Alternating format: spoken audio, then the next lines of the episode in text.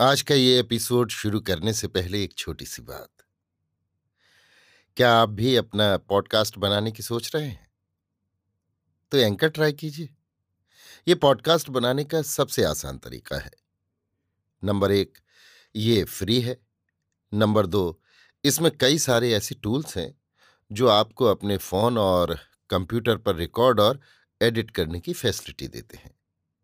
Number तीन आप अपने पॉडकास्ट को डिस्ट्रीब्यूट भी कर सकते हैं, जिससे इसे स्पॉटिफाई और दूसरे प्लेटफॉर्म पर सुना जा सके। तो डाउनलोड कीजिए फ्री एंकर ऐप या विज़िट कीजिए एंकर डॉट एफ़ पर अपना पॉडकास्ट स्टार्ट करने के लिए। ये तो थी एक छोटी सी जानकारी, और अब शुरू करते हैं एपिसोड का सिलसिला। तो आज के एपिसोड में लीजिए सुनिए। ना पार्थ सारथी के लिखे उपन्यास। ये गली बिकाऊ नहीं का, भाग बीस, मेरी, यानी समीर गोस्वामी की आवाज़ में। आवाज़ से लगा कि गोपाल ने खूब पी हुई है। माधवी वहाँ है या घर चली गई? लड़खड़ाते स्वर में गोपाल ने पूछा। उसके सवाल का बिना जवाब दिए मुत्तु कुमरन ने चौंगा माधवी के कानों में लगाया। वही प्रश्न वैसे ही स्वर में दोबारा उसके कानों में भी पड़ा। मुत्तु कुमरन ने उसके चेहरे पर उगाए भावों को पढ़ने का प्रयत्न किया कि उसके मन में वो पुराना भय अब भी घर किए हुए है या नहीं। उसने आँखें गड़ा कर देखते हुए पूछा, क्या जवाब दूँ? पहले भी हम दोनों समुद्र तट पर घूमने गए थे, तब तुमने कहा था कि इन बातों का उन्हें पता न होने पाए। उस समय तुम्हें गोपाल का डर था। क्या अब भी वो डर तुम में है या बात बात पर पुराने जख्मों को कुरेदना छोड़िए। आज मैं किसी से किसी भी बात के लिए नहीं डरती। आप इन्हें जो भी जवाब देना चाहे दीजिए, मुझसे न पूछिए। उसकी आवाज़ में जो निश्चय भरा धैर्य था, वो इसे पहचान गया। फ़ोन पर लगातार गोपाल उसी एक सवाल को रटे जा रहा था, मानो कोई मंत्र जाप कर रहा हो। मुत्तु कुमरन ने साफ़ और गंभीर स्वर में कहा, हाँ, यही है। दूसरे छोर से झट से चौंगा नीचे पटकने की ध्वनि आई। इसीलिए मैंने ये कहा था कि आप जगह दें, तभी मैं यहाँ ठहर सकती हूँ। जब दिल में ही जगह दे दी तो यहाँ देने में क्या हर्ज है? और वो भी तुमने पा ही लिया। सिंगापुर में शॉपिंग करते हुए माधवी ने कुछ इत्र खरीदा था। साज सिंगार कर वो जब हवाई अड्डे के लिए चली थी, वही इत्र लगाकर चली थी। अंधेरे में किसी एक वनदेवी की भांति सुरभि बिखेरती वो उसके सामने खड़ी हुई। मुत्तु कुमरन ने टकटकी लगाकर उसे यों देखा, मानो अभी अभी पहली बार देख रहा हो। लीजिए तकिया। नहीं मुझे बहुत मुलायम तकिया चाहिए। मुत्तु कुमरन उसका सुनहरा कंधा छूते हुए ढीठ हँसी हंसा। हे भगवान, मैं ये समझ रही थी कि इस घर में कम से कम इस कमरे में मुझे सुरक्षा मिलेगी, पर यहाँ की हालत तो और भी बुरी है। उसने झूठा गुस्सा उतार फेंका तो उसके होठ मुस्कुरा उठे। चेहरे का वो निखार देखकर मुत्तु कुमरन निहाल हो गया। ज़मीन बड़ी ठंडी है, हट पकड़ोगी तो कल नाहक को बुखार चढ़ाएगा। तो अब मैं क्या करूँ? बहुत दिनों से अभिनय करते करते तुम भी उब गई हो और मैं भी। अब हमें नया जीवन जीना है। मुत्तु कुमरन ने उठकर उसके हाथ पकड़े। वो उसके हाथ की वीणा बनकर उस पर झुक पड़ी। उसकी लंबी चौड़ी छाती और उभरे हुए कंधे फूल जैसे माधवी के कर कमलों के घेरे में नहीं आए। मुत्तु कुमरन उसके कानों में बुदबुदाया, क्यों? कुछ बोलती क्यों नहीं? दुनिया की पहली औरत की भांति उसके आगे उसकी आँखें लज्जा से अवनत हो गईं। बोलती क्यों नहीं? माधवी ने लंबी सांस खींची। उसकी सांस सांस प्रेम लहरी बनकर उसके कानों में गूंज उठी। संसारिक कुम पाडिल्ला। उसने अपनी मलयालम भाषा का ज्ञान प्रदर्शित किया तो वो अपनी हँसी नहीं रोक सकी। फूल जैसे उसके हाथ उसके कंधे सहला रहे थे। दोनों के बीच फैला मौन मानो संतोष की सीमा छू रहा हो। उन कंधों पर सर रखकर माधवी उस रात सुख और सुरक्षा की नींद सो पाई। बड़े तड़के उठकर उसने वहीं स्नान किया। नई साड़ी पहनकर वो मुत्तु कुमरन के सामने आई तो मुत्तु कुमरन को लगा कि उषा सुंदरी हंसती हुई उसके सामने प्रकट हो रही हो। उसी समय गोपाल नाइट गाउन में वहाँ पर आया। माधवी पर उसकी दृष्टि गई तो उसकी आँखों में घृणा का भाव तिर गया। उससे वो बोल नहीं पाया। उसे भी ये समझते देर नहीं लगी कि वो उस पर बहुत नाराज़ है। सहसा गोपाल मुत्तु कुमरन से व्यापारिक ढंग की बातें करने लगा। तुमने मेरे बदले में क्वालालंपुर में आठ नाटक और मलाका में तीन नाटक कुल मिलाकर ग्यारह नाटक खेले हैं। हाँ खेले हैं तो क्या? बात यह है कि पैसे को लेकर भाई भाई में भी झगड़ा हो जाता है। हो सकता हो कि हो, पर गोपाल, आज तुम्हें अचानक हो क्या गया? ग्यारह बार नाटक खेलने के लिए पंद्रह हज़ार रुपये और नाटक लिखने के लिए पाँच हज़ार रुपये। कुल मिलाकर बीस हज़ार रुपयों का एक चेक कल ही रात साइन कर रखा है। ये लो। मुत्तु कुमरन पहले जरा झिझका, फिर मन ही मन कुछ सोचकर बिना कुछ आपत्ति उठाए गोपाल के हाथ से अचानक वो चेक ले लिया। दूसरे क्षण मुत्तु कुमरन के मुँह से जो सवाल निकला, गोपाल ने उसकी आशा ही नहीं की थी। माधवी का क्या हिसाब है? उसे भी अभी देखकर साफ़ कर दोगे? उसका हिसाब पूछने वाले तुम कौन होते हो? गोपाल के मुँह से ऐसे प्रश्न की आशा मुत्तु कुमरन ने की ही कहाँ थी? मैं कौन होता हूँ? मैं ही आज से उसका सब कुछ हूँ। अगले शुक्रवार को गुरुवायूर में मेरा और उसका विवाह है। अब वो तुम्हारे साथ अभिनय भी नहीं करेगी। ये बात तो उसी को मुझसे कहना चाहिए, तुमको नहीं। वो तुम्हारे साथ बात तक नहीं करना चाहती, इसीलिए मैं कह रहा हूँ। मैंने तुम्हें अपना गहरा दोस्त समझकर इस घर में घुसने दिया।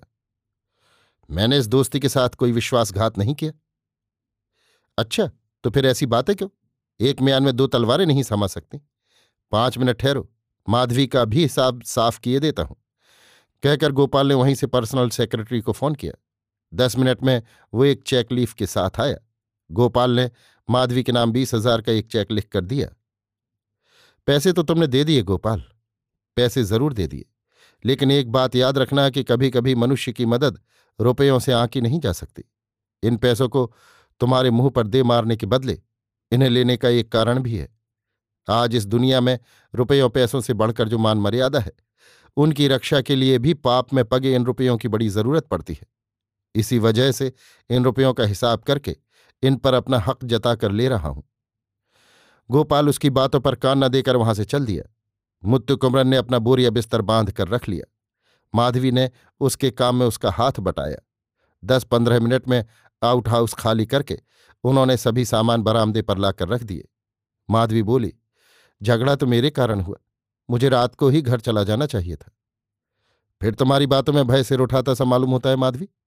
ऐसा एक झगड़ा होने के कारण ही तो मैं खुश हो रहा हूँ। लेकिन तुम ठीक इसके उल्टे नाहक चिंता करने लग गई हो। तुम समझती हो कि आगे भी हम इसके साथ रह सकते हैं। यों अभिनय करते रहे तो अक्ल निश्चय ही मारी जाएगी। हमें जीना भी है। बिना जीवन जिए कोई हमेशा अभिनय करता रहे तो कला कला नहीं रहेगी और उससे अच्छी कला नहीं पनपेगी। गोपाल को अपना जीवन सुधारना है और उसे नियम से जीना है तो उसे विवाह करके नियमबद्ध जीवन जीने का अभ्यास करना चाहिए। नहीं तो वो सिर्फ़ बुरा ही नहीं, बर्बाद भी हो जाएगा। इसी बंगले को ही लो, ये भूत बंगला बना हुआ है। द्वार पर चौक पूरने के लिए इस घर में कोई सुमंगला स्त्री नहीं। नौकर, चाकर, बाग बगीचे, गाड़ी, वाड़ी, रुपए, पैसे सब कुछ हैं भी तो उनका क्या फ़ायदा? एक बच्चे की तोतली बोली भी अब तक इस बंगले में सुनाई नहीं पड़ी। लक्ष्मी भला ऐसी जगह में निवास करेगी? माधवी यों मौन रही, मानो उसकी सारी बातों में हामी भर रही हो। आउट हाउस के द्वार पर खड़े होकर दोनों बातें कर रहे थे कि छोकरा नायर वहाँ पर आया। माधवी ने उसे एक टैक्सी लाने के लिए भेजा। टैक्सी आई। लड़का माधवी से अकेले में कुछ बोल रहा था। उसकी आँखें छलक रही थीं। आपके पास पाँच रुपए हैं तो दीजिए। कहकर माधवी ने मुत्तु कुमरन से पाँच रुपए लिए और उस लड़के के हाथ में रख दिया। लड़के ने हाथ जोड़े। उसकी आँखें फिर भर आई थीं। अगले हफ़्ते पिनांग से जहाज़ के आ जाने पर उदय रेखा इसी आउट हाउस में आकर ठहरने वाली है। गोपाल के मुख से लड़के ने ये बात सुनी है। माधवी ने बताया। सो तो ठीक है, अब्दुल्ला उसे पिनांग से आने दे तब ना। सुनकर माधवी को हँसी आई। छोड़ो ये भद्दी बातें, अच्छी बातें करो। मुत्तु कुमरन ने कहा, दोनों टैक्सी पर बैठे। लड़का मुत्तु कुमरन और माधवी के सामान टैक्सी पर रखकर एक ओर खड़ा हुआ। मुत्तु कुमरन ने माधवी से पूछा कहाँ चले? तुम्हें अपने घर में छोड़कर मैं एगमोर लॉज चला जाऊँ? हैं, बड़े बनते हैं। लॉज जाते लाज नहीं आती।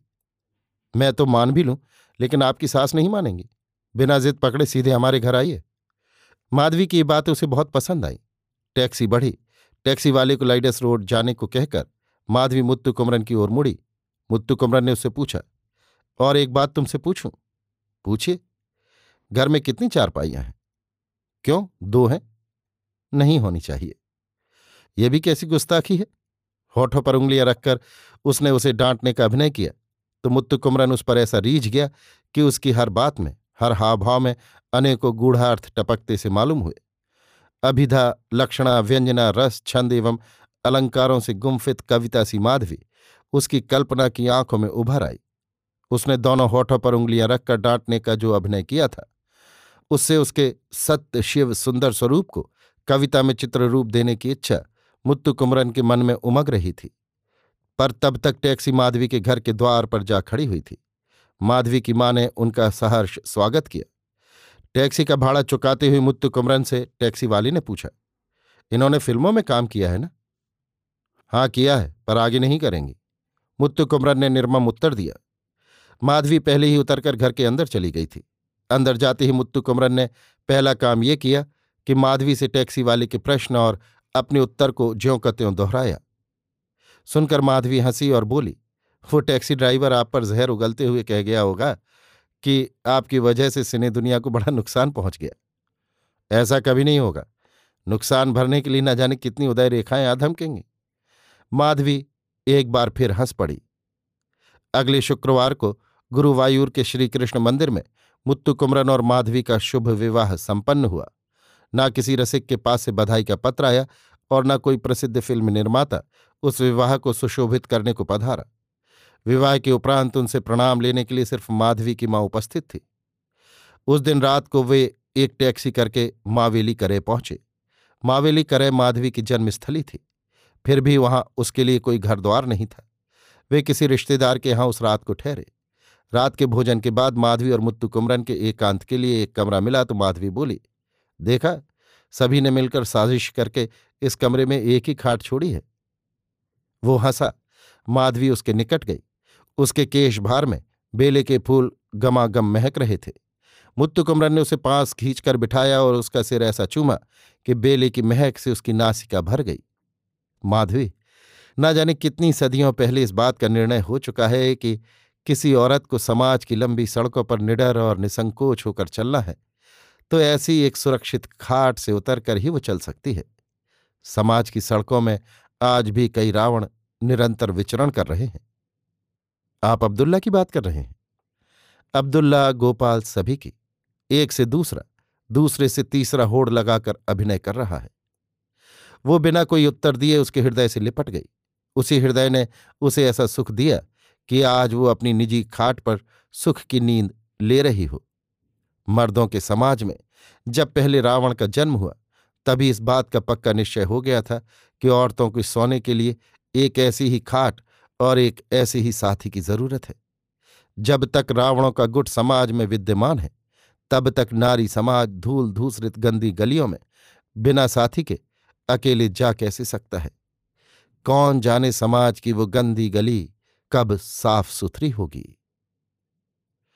अभी आप सुन रहे थे नापार्थ सारथी के लिखे उपन्यास, ये गली बिकाऊ नहीं का बीसवां और अंतिम भाग, मेरी यानी समीर गोस्वामी की आवाज़ में।